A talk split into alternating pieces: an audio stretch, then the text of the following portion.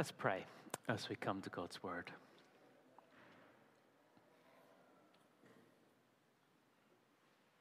Man shall not live on bread alone, but by every word that proceeds from the mouth of God. We pray, please, Heavenly Father, as we turn now to your word, the bread of your word, would you feed our faith, we pray. In Jesus' name, amen.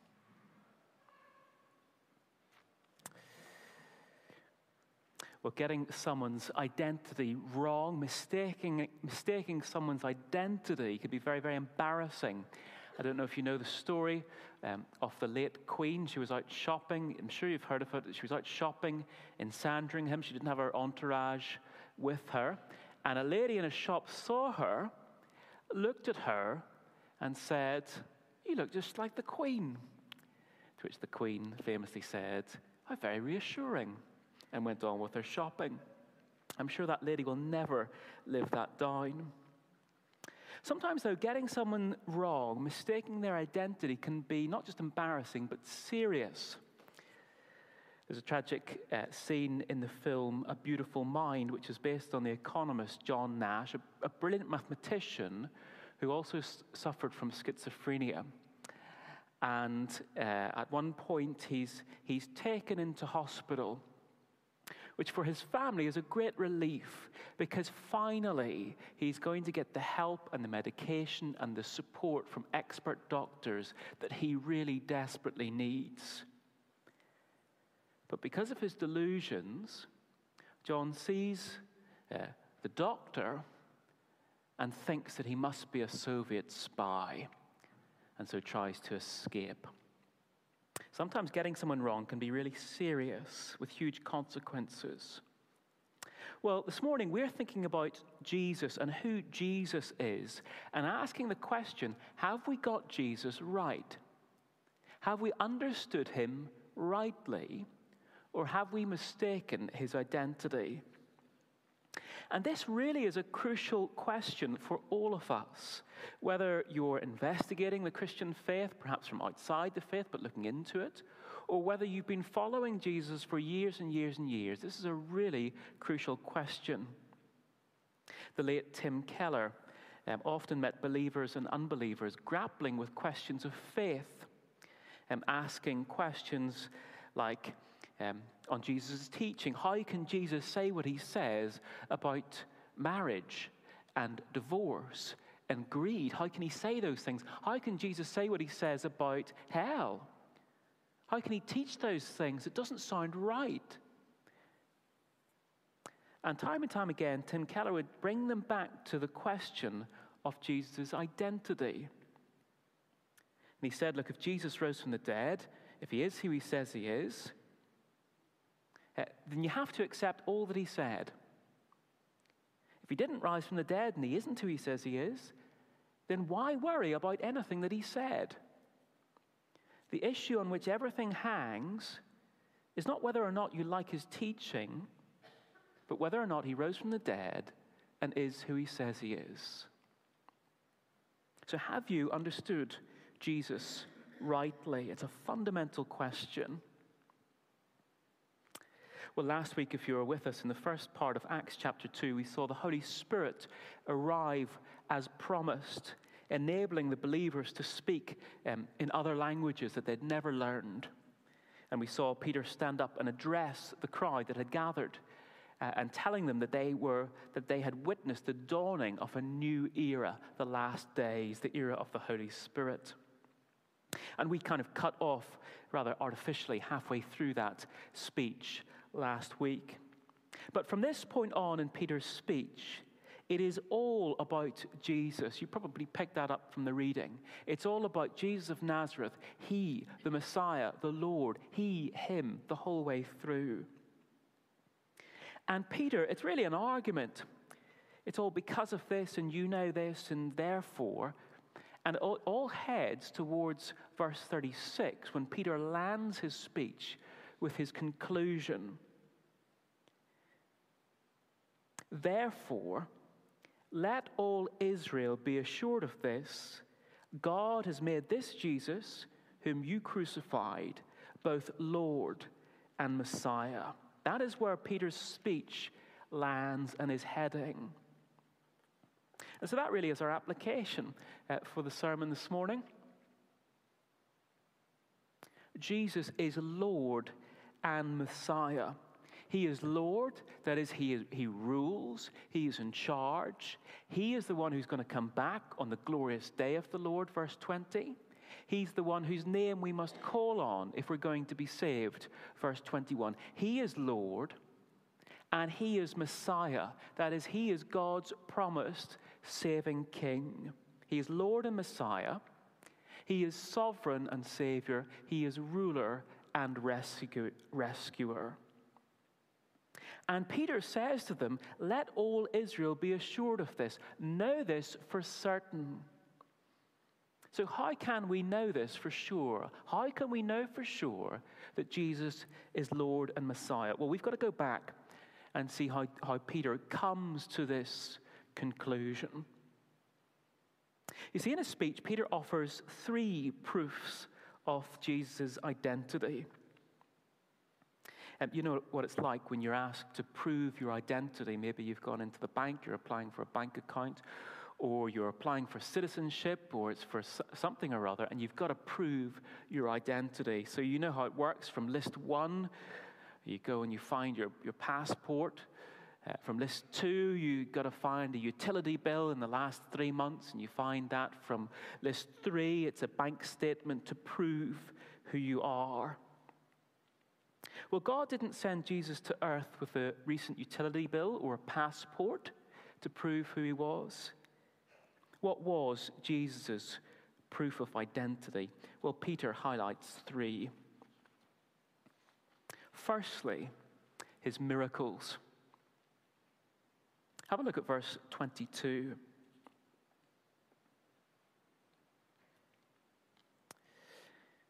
Peter says, Fellow Israelites, listen to this. Jesus of Nazareth was a man accredited by God to you by miracles, wonders, and signs, which God did among you through him, as you yourselves know. Jesus was a man accredited by God to you by miracles. See, Peter's excuse me, Jesus' miracles, that was like his proof of address. That was like the utility bill proving that he was from heaven, sent by God. And Peter says, as you yourselves know. Over the years, as I've thought about um, Jesus' miracles, I've been really helped by um, people who've thought about it carefully and written about them and have defended Jesus' miracles against those who would just dismiss them as nonsense. And I can certainly point you to some helpful resources on that. But what I think is really interesting here is that as Peter addresses this crowd, he doesn't defend Jesus' miracles. He doesn't need to. Why not? Because these folk that he's speaking to were there when Jesus did them. God did these miracles through Jesus among you, as you yourselves know. It's as if Peter says to them, Look, I know that you're rational people, and in a moment I'm going to take some time uh, to speak to you about what you haven't seen, about Jesus' resurrection, and I'm going to give you, offer you reasons why you can believe that confidently. But in terms of his miracles, I don't really need to say very much because you know about them already. He did them among you. Maybe some of you were there when he fed the 5,000 and you ate some of that bread that he miraculously made. Maybe some of you know uh, someone whom he had healed. You know about his miracles already. You were there, you saw. So, the first proof of identity that Peter offers them Jesus' miracles. Second proof of identity is Jesus' resurrection. So, looking here at verses 23 and 24. Peter says, This man, Jesus, was handed over to you by God's deliberate plan and foreknowledge, and you, with the help of wicked men, put him to death by nailing him to the cross. But God raised him from the dead freeing him from the agony of death because it was impossible for death to keep its hold on him. Now, Peter doesn't say, Jesus rose from the dead, and I don't want you to think too much about it, but just believe it, okay? Don't think about it, just believe it. Close your eyes and hope with all your will that it's true. He doesn't say that. He says, Jesus rose from the dead, and let me now tell you why you can be sure of that. He offers two grounds. He says, King David, a thousand years before, foresaw it. Uh, Peter takes them back to what King David wrote in Psalm 16, the heart of which is here in Acts 2, verse 27, where David says to God, You will not abandon me to the realm of the dead. You will not, you will not let your Holy One see decay. And Peter asks, Who's David talking about here? You will not abandon me to the realm of the dead. You will not let your Holy One see decay. Who's he talking about? And Peter says, clearly, he's not talking about himself. Clearly, because, because King David died and stayed dead. He says to the crowd, You know that. Uh, you've probably visited his, his grave here in Jerusalem. If you haven't, you can go and do that this afternoon where you will see for sure that David died and stayed dead. And that fact means that David was not here talking about himself. Rather, Peter says, David was talking about his descendant.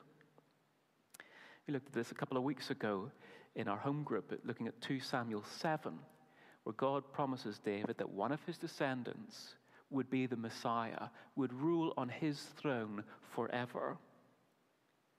And Peter says, Look, with David, with that promise swirling around his head, he wrote this psalm, not about himself, but looking ahead, looking at what was to come, speaking not about himself, but about the promised Messiah, that he would not be abandoned to the realm of the dead, nor would his body see decay. King David foresaw the Messiah's resurrection. And not only that, but Peter goes on and says, and we also have seen it. We have seen the risen Jesus. Verse 32. Again, note that verse 32 doesn't say, God has raised this Jesus to life. And we know that for sure because, well, my sister's husband's friend um, who's a really reliable person. I can't remember their name, but really reliable. Um, he is almost certain that he saw the risen Jesus' shadow the other night when he was putting out the bins. No, no, no. He doesn't. He says, God has raised this Jesus to life, and we are all witnesses of it. Peter is saying, I saw him with my own eyes.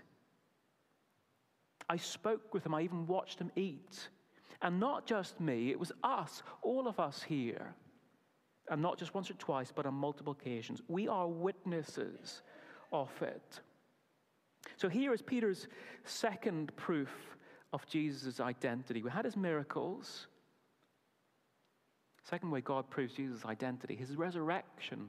King David foresaw it, and we have seen him with our own eyes. Third proof of identity, verse 33, Jesus' ascension. Have a look at verse 33. Exalted to the right hand of God, Jesus has received from the Father the promised Holy Spirit and has poured out what you now see and hear. Jesus' ascension, his being exalted to the right hand of God, that is his coronation as Lord. Yes, Jesus was Lord from birth, but his ascension, that is when he takes his seat on the throne. That is when, if you like, God the Father puts the crown on his head and confirms that reality. Now, Peter says to the crowd, You didn't see Jesus go up into heaven. We did. You didn't. But what you've just seen this morning, the pouring out of the Holy Spirit, people speaking other languages, that is the fruit of his rule. That is the proof that he reigns. the effect of his reign. Let me illustrate it a bit like this.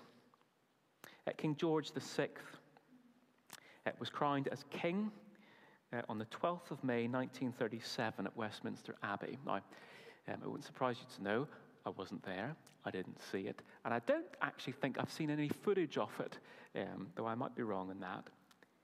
But I know it's true that he was crowned as king because I've seen the fruit of his reign. In fact, very recently, uh, we were visiting my mum and dad, and um, we were talking about the Second World War. And my dad went away and pulled this um, out of his uh, drawer. Um, it was a letter from the king. I'll put a big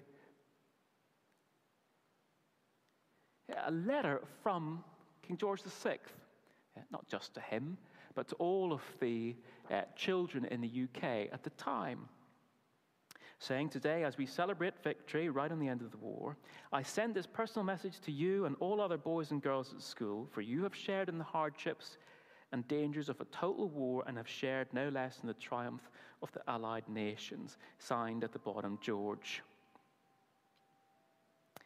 Uh, the fruit of his rule, evidence that he was on the throne. And so I can know that he was crowned. Well, Peter says to this crowd, what you've just seen and heard this morning, hearing all of us speak in other languages that we have never learned, that is like this letter. It is like the, it is the effect of his reign, it's the fruit of his rule, proof that he reigns and rules. So, three proofs of identity uh, Jesus' miracles, which you yourself saw, uh, Jesus' resurrection, which David foresaw a thousand years ago and we saw with our own eyes, and Jesus' ascension, the fruit of which you have seen this very morning with the coming of the Holy Spirit. And so Peter lands and concludes in verse 36 on this basis, Know for sure, be absolutely confident and totally cast iron sure this Jesus is Lord and Messiah. He is ruler and rescuer. He is sovereign and Savior. You can be sure.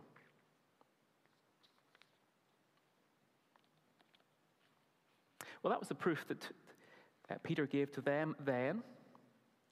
And it's the proof of identity that he the proof of identity that he also gives to us today.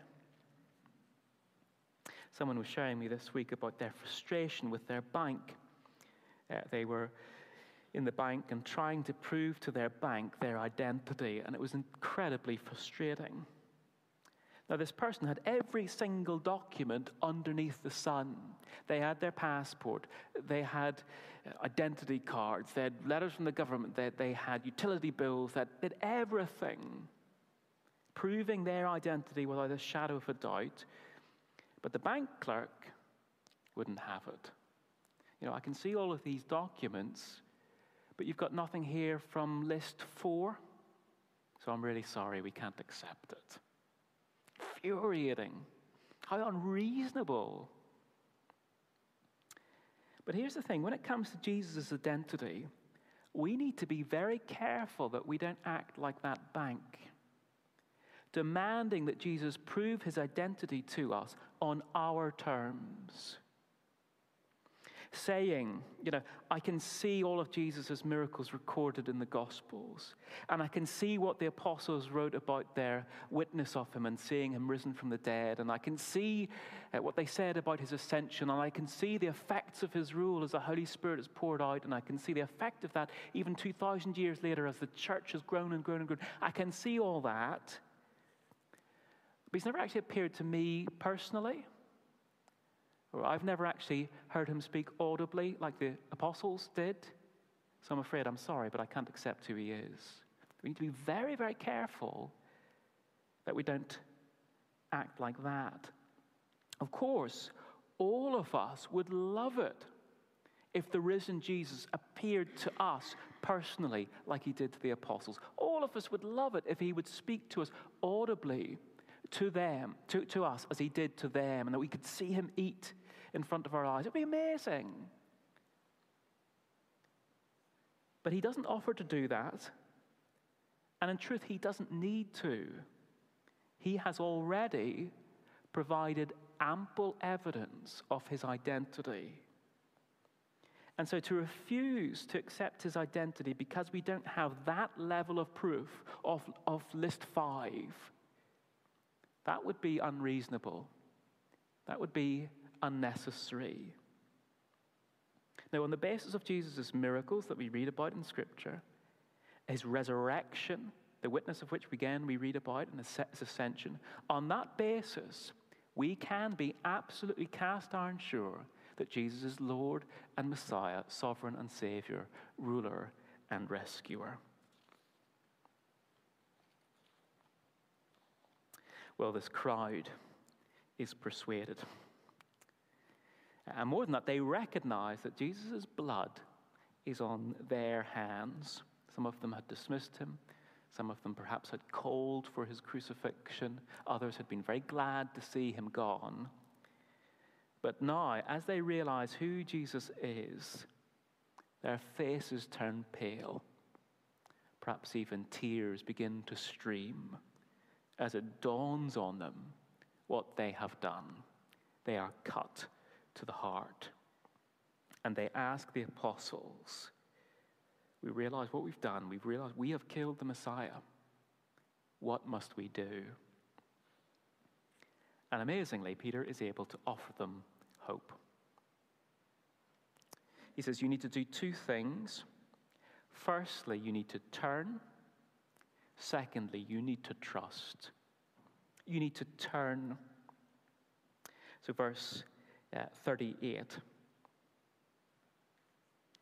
Peter says, Repent. Repent means turn around, uh, turn back to God, turn away from your rebellion, turn.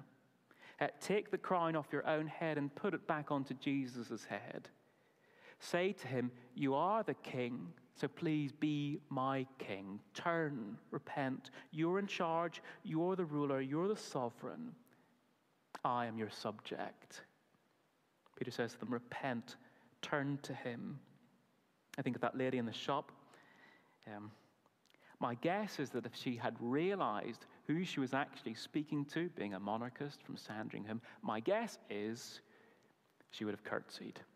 Uh, an expression of submission to her sovereign. Well, when we realize that Jesus is Lord, we too must submit ourselves to him. You are the king. You be the king. You wear the crown. We're to turn. He says, You're to turn, you're also then to trust. He says, Repent and be baptized. Being baptized here is a symbol of trusting in Jesus for forgiveness, taking hold of his grace, taking hold of his rescue, letting him pull us safe to safety. So Peter says, Repent and be baptized, turn and trust that God might wipe the bloodstains from your hands and give you the gift of his Holy Spirit. And amazingly, that day, 3,000 of them say, Yep, that is what I need to do, and are baptized. To turn and trust in Him. And that's true for us too. Um, if you haven't yet, this calls on you too to turn to and trust in this Lord and Messiah. Jesus is who he says he is. He has given proof of his identity. He is the Lord. He is the King whom we've rebelled against. He is the Messiah whose forgiveness we need. So turn, turn to him. Put down your weapons. Turn from your sin. Turn back to him. Take the crown off your head and put it on his. Turn to him and trust in him. Take hold of his rescue that your sins may be wiped out and you may be forgiven. And if you haven't yet been baptized, then get baptized. And if you have done that already, and of course, many, probably most of us have, maybe even for years we have done this, I think this gives us huge reassurance. Huge reassurance. You know, the world, often seems to portray Christians as gullible and crazy and irrational and deluded. But actually, by God's grace, not because we're cleverer than anyone else, not because we're better, but by God's grace, we are actually those who see Jesus rightly. He is Lord and He is Messiah. And that means that if you're trusting in Christ, you're not crazy. Well, you might be crazy for other reasons, but when it comes to Jesus' identity, you are not crazy. You have not mistaken Jesus' identity. You have got him right. Now, don't, this shouldn't make us proud, but it should give us huge reassurance. You've got him right.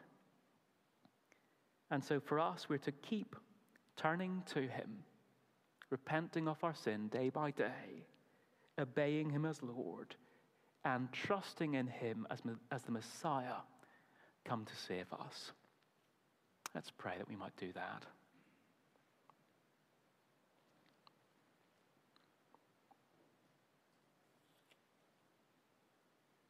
Therefore, let all Israel be assured of this God has made this Jesus, whom you crucified, both Lord and Messiah. Heavenly Father, we do thank you for the total confidence that we can have that Jesus is Lord and Messiah, that he is King and Savior.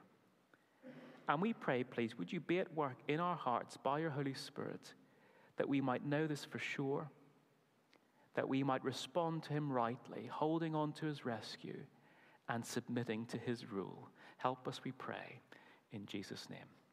Amen.